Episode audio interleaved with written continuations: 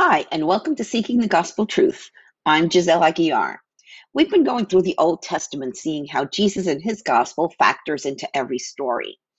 If you've missed any of them, search through the podcast or blog for the studies on the books of Genesis through Ruth. As we continue God's story, which is really our story, I am changing how we go through the bulk of the rest of the Old Testament. If you read the Bible from cover to cover, the historical books get a bit confusing as the timeline isn't straight. My goal is to, for the next studies, is to do them in historical sequence. So we'll bounce around the Old Testament, but the stories will make better sense. Jesus is the hero of the entire Bible, and we'll find him everywhere as we go along.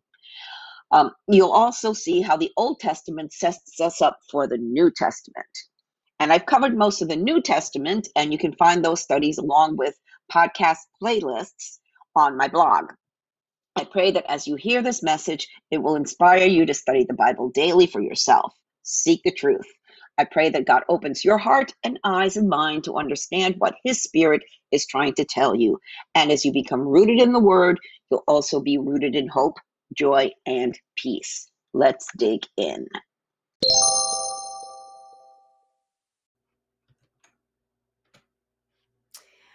Today we look at the book of Jonah, the rebellious prophet, a command from God, and the big fish.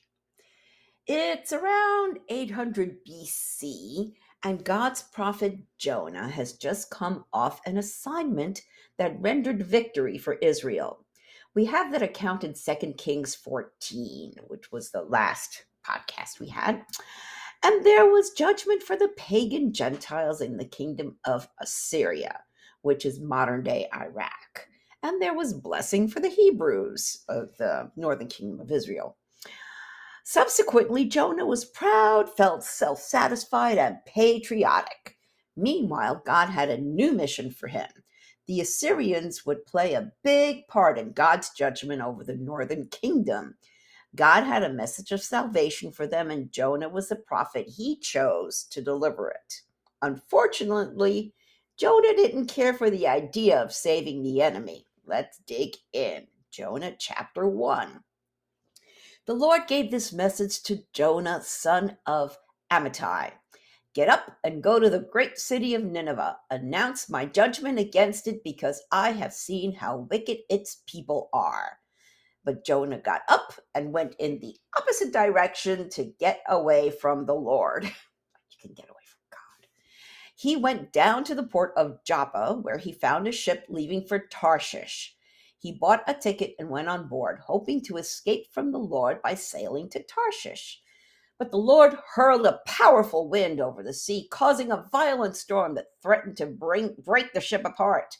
Fearing for their lives, the desperate sailors shouted to their gods for help and threw the cargo overboard to lighten the ship. ship. But all this time, Jonah was sound asleep down in the hold. So the captain went down after him. How can you sleep at a time like this? He shouted. Get up and pray to your God. Maybe he will pay attention to us and spare our lives. Then the crew cast lots to see which of them had offended the gods and caused the terrible storm. When they did this, the lots identified Jonah as the culprit. Why has this awful storm come down on us? They demanded. Who are you? What is your line of work? What country are you from? What is your nationality? Jonah answered, I am a Hebrew, and I worship the Lord, the God of heaven, who made the sea and the land. The sailors were terrified when they heard this, for he had already told them he was running away from the Lord. Oh, why did you do it? They groaned. And since the storm was getting worse all the time, they asked him, What should we do to you to stop the storm? Throw me into the sea, Jonah said, and it will become calm again. I know that this terrible, terrible storm is all my fault. Instead, the sailors rowed even harder to get the ship to land, but the stormy sea was too violent for them, and they couldn't make it. Then they cried out to the Lord, Jonah's God. Oh Lord, they pleaded, don't make us die for this man's sin, and don't hold us responsible for his death. O Lord, you have sent this storm upon him for your own good reasons. Then the sailors picked Jonah up and threw him into the raging sea, and the storm stopped at once. The sailors were awestruck by the Lord's great power, and they offered him a sacrifice and vowed to serve him. Okay, we got new converts here. okay. Now the Lord had arranged for a great fish to swallow Jonah, and Jonah was inside the fish for three days and three nights. Jonah chapter 2. Then Jonah prayed to the Lord his God from inside the fish. He said, I cried out to the Lord in my great trouble, and he answered me. I called to you from the land of the dead, or with his Sheol, and the Lord, you heard me. You threw me into the ocean depths, and I sank down to the heart of the sea. The mighty waters engulfed me. I was buried beneath your wild and stormy waves. Then I said, O Lord, you have driven me from your presence, yet I will look once more toward your holy temple. I sank beneath the waves, and the waters closed over me. Seaweed wrapped itself around my head. I sank down to the very roots of the mountains. I was imprisoned in the earth whose gates locked shut forever. But you, O Lord, snatched me from the jaws of death as my life was slipping away. I remembered the Lord, and my earnest prayer went out to you in your holy temple. Those who worship false gods turn their backs on all God's mercies. But I will offer sacrifices to you with songs of praise and I will fulfill all my vows. For my salvation comes from the Lord alone. Then the Lord ordered the fish to spit Jonah out onto the beach. Jonah chapter 3. Then the Lord spoke to Jonah a second time Get up and go to the great city of Nineveh and deliver the message I have given you. This time Jonah obeyed the Lord's command and went to Nineveh, a city so large it took three days to see it all. On the day Jonah entered the city, he shouted to the crowds, Forty days from now, Nineveh will be destroyed. The people of Nineveh believed God's message. From the greatest to the least, they declared a fast and put on burlap to show their sorrow. When the king of Nineveh heard what Jonah was saying, he stepped down from his throne and took off his royal robes. He dressed himself in burlap and sat on a heap of ashes. Then the king and his nobles sent this decree throughout the city No one, not even the animals from your herds and flocks, may eat or drink anything at all. People and animals alike must wear garments of mourning, and everyone must pray earnestly to God. They must turn from their evil ways and stop all their violence. Who could tell? Perhaps even yet God will change his mind and hold back his fierce anger from destroying us. When God saw that they had done um, what they had done and how they had put a stop to their evil ways, he changed his mind and did not carry out the destruction he had threatened. Chapter 4. This change of plans greatly upset Jonah. He became very angry, so he complained to the Lord about it. Didn't I say before I left home that you would do this, Lord? That is why I ran away to Tarshish. I knew that you are a merciful and compassionate God, slow to get angry and filled with unfailing love. You are eager to turn back from destroying people. Just kill me now, Lord. I'd rather be dead than alive if what I predicted will not happen. The Lord replied, Is it right for you to be angry about this? Then Jonah went out to the east side of the city and made a shelter to sit under as he waited to see what would happen to the city. And the Lord God arranged for a leafy plant to grow there as soon as it spread its broad leaves over Jonah's head, shading him from the sun. This eased his discomfort, and Jonah was very grateful for the plant. But God also arranged for a worm. The next morning at dawn, the worm ate through the stem of the plant so that it withered away. And as the sun grew hot, God arranged for a scorching east wind to blow on Jonah. The sun beat down on his head until he grew faint and wished to die. Death is certainly better than living like this, he exclaimed. Then Jonas, then God said to Jonah, Is it right for you to be angry because the plant died?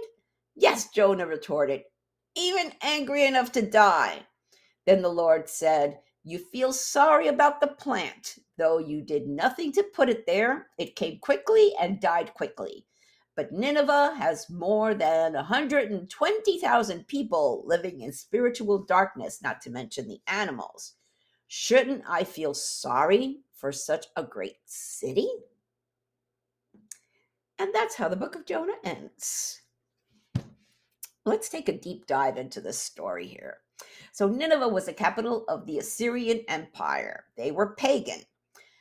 They were a pagan Gentile nation, enemies of Israel, the northern kingdom. God had a plan to use the Assyrians to punish Israel for their disobedience. See, king after king managed to keep the people worshiping pagan idols instead of having them turn to the one true God. However, the Assyrians were so bad that God needed to get them to recognize him as the one true God before he could use them for his plan. Thus, he sent Jonah with the message. Jonah, knowing that Assyrian survival would mean the destruction of Israel, objected and fled in the opposite direction.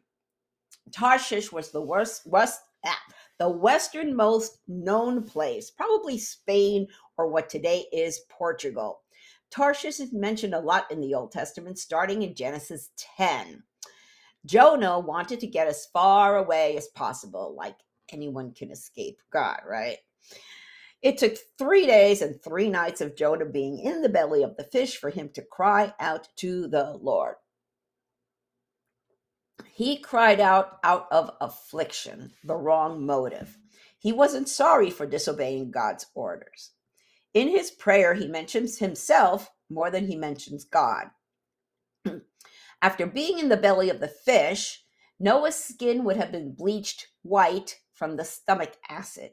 Imagine what he looked like and smelled like when he walked into Nineveh. The god of the, the god the Ninevites worshipped was a fish god. Aha! the Ninevites had heard about Jonah's recent stay in the Fish Belly Motel. Obviously, God knows how to reach people. Remember, there are no such things as coincidences. Jonah speaks a few words to the Ninevites, and God's Spirit changes their hearts. Amazing how he works. Then Jonah goes up to a hill overlooking the city, waiting for God's punishment. However, he is disappointed when nothing happens. All of heaven rejoices at the rep- repentance of one sinner, and Jonah was displeased when a capital city repented. Well, God caused the storm, the sailors to repent and turn to him, the sailors to finger Jonah as the cause of the storm, the big fish to swallow Jonah and subsequently, after three days, vomit him out, the hearts of the Ninevites to soften and repent and turn to him, the vine to grow to cover Jonah, and the worm to eat the vine. Now, the chapters of Jonah's book cover four different topics. First one, disobedience. The second one is discipline. The third one is the message, not the messenger. And the fourth is the heart of God for the people of Nineveh. Now, God showed mercy and grace to Jonah's enemies through his spirit's power. If Jonah can be concerned about a vine that he didn't plant or water, then God can be concerned about a nation that he loved enough to save. God has the first word and the last word in this book. And God loves all the people of all the earth. He doesn't want anyone to perish. He wants the good news of the salvation of Jesus Christ to be spread throughout the world. Are you okay with God loving your enemies? He loves the Muslims, even the terrorists. Jesus said in John 3:16, "For this is how God loved the world, he gave his one and only Son so that everyone who believes in him will not perish, but have eternal life. God sent his Son into the world not to judge the world, but to save the world through him. And in Matthew 24 14, Jesus said, And the good news about the kingdom will be preached throughout the whole world so that all nations will hear it, and then the end will come. Now, Jesus also mentioned Jonah several times in Luke chapter 11, starting in verse 29. As the crowd pressed in on Jesus, he said, This evil generation keeps asking me to show them a miraculous sign, but the only sign I will give him is the sign of Noah. What happened to him was a sign to the people of Nineveh that God had sent him. What happens to the Son of Man will be a sign to these people that he was sent by God. And again in Matthew 12 and 16. In Matthew 12, starting in verse 38. One day, some teachers of religious law and Pharisees came to Jesus and said, Teacher, we want you to show us a miraculous sign to prove your authority.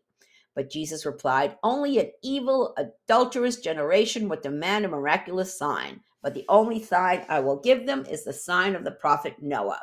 For as Noah was in the belly of the great fish for three days and three nights, so the Son of Man will be in the heart of the earth for three days and three nights. The people of Nineveh will stand up against this generation on Judgment Day and condemn it, for they repented of their sins at the preaching of Jonah. Now, someone greater than Jonah is here, but you refuse to repent. That was Matthew 12, verse 38 to 41. Then in Matthew 16, starting in verse 1, one day, the Pharisees and the Sadducees came to test Jesus, demanding that he show them a miraculous sign from heaven to prove his authority. He replied, You know the saying, red sky at night means fair weather tomorrow, red sky in the morning means foul weather all day.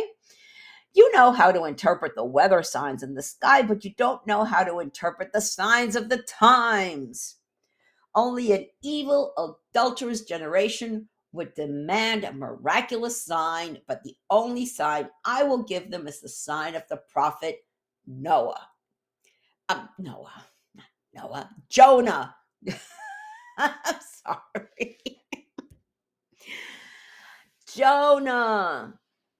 Then Jesus left them and went away. That was Matthew 16, 1 through 4. God's final purpose for Jonah. 800 some years later, God still had a purpose for our rebellious prophet Jonah to be a sign for of the Messiah who would suffer and die on the cross and spend 3 days and 3 nights in the grave, Sheol, then rise in glory to his throne in heaven. Where do you see yourself in the story? Oh, it doesn't matter. What matters is that you humble yourself like the people of Nineveh. Repent Give up your idols and worship and follow Jesus Christ alone. In Revelation chapter 3, verse 20, Jesus tells us, Look, I stand at the door and knock. If you hear my voice and open the door, I will come in and we will share a meal together as friends. Jesus is knocking at the door of your heart. Let him in. What are you waiting for? Invite Jesus into your heart and receive the gift and confident hope of eternal life you don't know what to say, you don't know what to do, there's a prayer in the show notes, or you can click on over to my blog and click where it says how to invite Jesus into your heart. And at the bottom of today's blog, I have a really cute um, animated video. It's an overview of the book of Jonah um, by Bible Project. So click on over there and enjoy. Soli Deo Gloria. To God alone be the glory.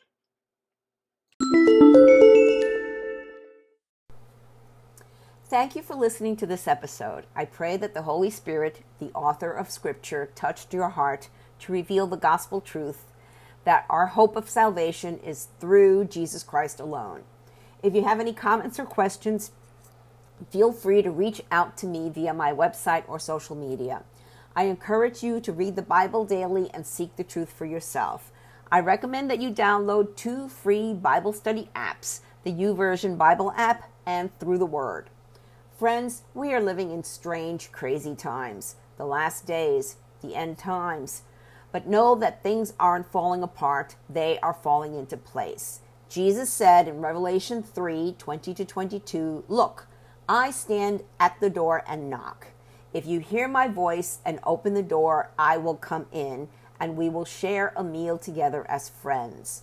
Those who are victorious will sit with me on my throne, just as I was victorious and sat with my Father on his throne. Anyone with ears to hear must listen to the Spirit and understand what he is saying to the churches. Jesus is knocking. It's up to you to open the door. Peter told us in 2 Peter 3 9, the Lord isn't really being slow about his promise, as some people think. No, he is being patient for your sake.